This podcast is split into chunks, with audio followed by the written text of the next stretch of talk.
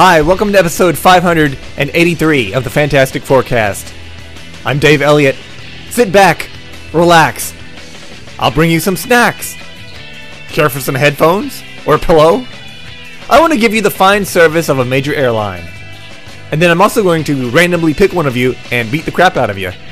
In every episode of the Fantastic Forecast, I'll be talking about a different issue of the Fantastic Four, starting with issue 1 and going all the way to issue 645.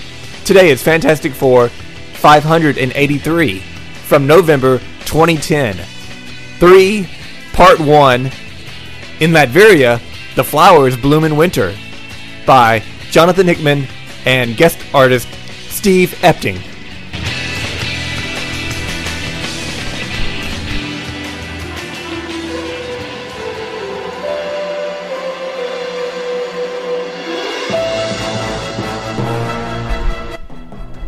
Ah, November 2010, the month I started this podcast.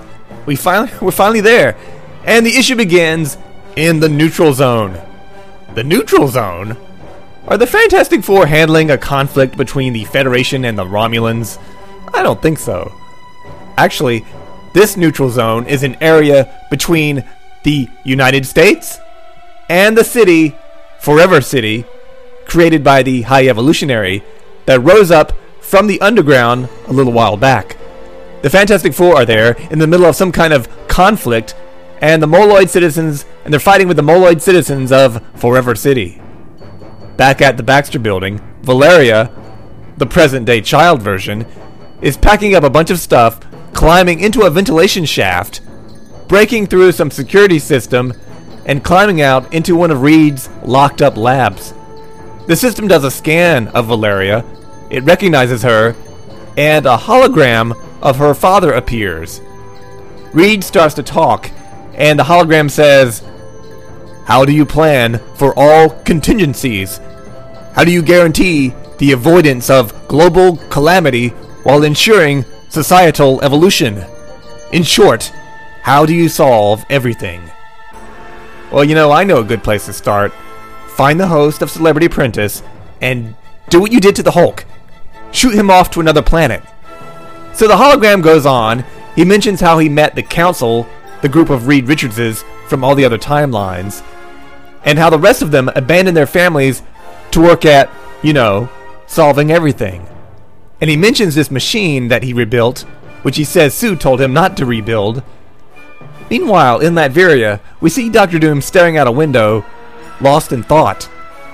And I guess this is something he's thinking about, which is Doom, Reed, and some other guy with their heads hooked up to a machine. All of them are screaming out in agony, and that's it. That's what he's thinking about. You know, I have those thoughts all the time, but usually it's me, Walter Mondale, and Deion Sanders hooked up to a machine. Don't ask me why. Doom says there's no other move to be made, and he summons Christoph Bernard from exile. He says he's going to abdicate his throne and reclaim what he's lost. Doom must be reborn, he says. He's in a really bad mood. You know, he doesn't seem to have any friends. He should, join a meetup group or something.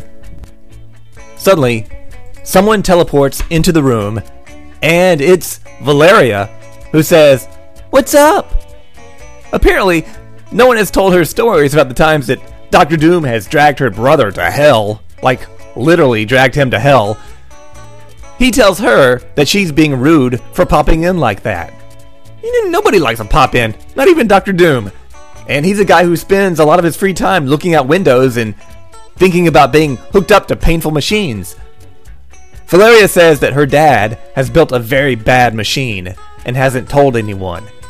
So she asked herself, what would Uncle Doom do? I'm not sure why she calls him Uncle Doom. There was an alternate dimension where Sue and Doom had a child named Valeria. I don't remember how this Valeria came to be. Even at the time she was born, I still don't understand how she came to be. Next, we see this weird sequence. I'm not sure if it's a memory of Valeria's or a dream sequence. I think it really happened. So Valeria's walking through this portal in Reed's lab, which is the machine that she's talking about, I think. and it takes her to the ruins of a council of reeds, and she sees some skeletons of the dead reeds, and next, she gets surrounded by these creepy Doctor Doom-style robots. But then they get attacked by a group of reeds who come into the room, and they hear something outside, and the place is surrounded by Celestials, and they run like hell. They carry Valeria away, and some of them are killed. They make it back to the portal, to the Baxter building, and the reeds, they go and they teleport back to where they came from. So Dr. Doom asks Valeria what she saw when she stepped through that machine. Valeria says that she saw that her father made the wrong choice. Choosing his family over the good of the world is a bad idea. It's selfish, she says. Valeria tells Doom that she came because her father is going to need his help. So we see this the FF again back at Forever City, which is a city that causes the people inside to evolve. And we see that Ben has evolved again, developing that big head of his. But his faceplate broke, and he was exposed to the air and the radiation of the city. The rest of the Fantastic Four are still wearing their helmets as they fight the Moloids. Johnny notices that the evolutionary engine that controls the city has reached critical mass. Reed asks Sue to cover the city in a huge force field before it explodes, which it does. And Reed had Johnny, who is still inside the bubble, burn off all the oxygen. I'm not sure what that means. They don't explain what's going on there. I don't understand it. But it seems that, for some reason, the people in the city are still alive, despite the gigantic explosion. Reed says that they need to have a long talk with the ruling council on how to be a good neighbor.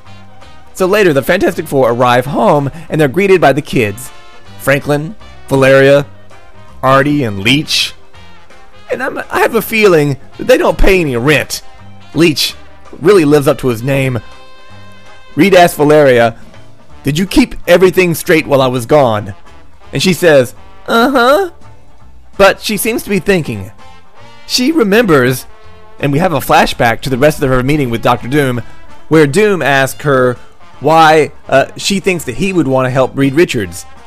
Valeria says that she noticed something strange about Dr. Doom. Delayed pupil response, breathing is slightly erratic, a twitch in his right hand.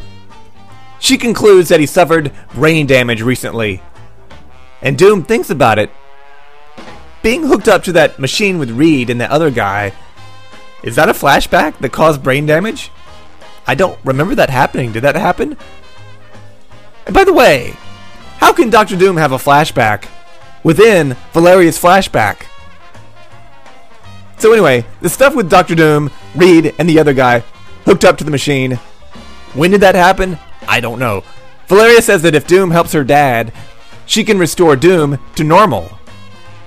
Okay, wait a minute. Valeria knows how to cure people with brain damage. This is huge. This is a big deal. I'm sure her knowledge will revolutionize medicine as we know it. Yeah, right. As if she's actually going to share this knowledge with the world. They never do. Doom gets down, shakes her hand, and says that they have a deal. He must really have brain damage. I can't imagine him reacting like this to a little girl who seems to be smarter than he is. So back in the present, Valeria says that everything is okay, nothing's going on. But next up, we see the Silver Surfer, and he's looking unhappy about something, very, very unhappy. He's been drawn to some place, a deep underground, where he sees something that he calls unacceptable. Let me see. He found the underground burial site for thousands of unsold copies of the Atari 2600 ET game? No. I turn the page, and we see that the Silver Surfer has found that dead Galactus from another dimension, buried underground. Or is that the dead Galactus from the future? I think it's the dead Galactus from the future.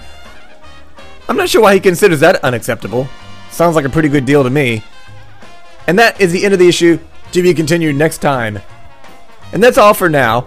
If you have any questions about the Fantastic Four, about this podcast, or if you need relationship advice, you can email me at podcastff@gmail.com. Follow me on Twitter, Dave Elliott @podcastff. And you can download other episodes at iTunes and find them all at www.podcastff.podbean.com. So long, kids. This podcast is over.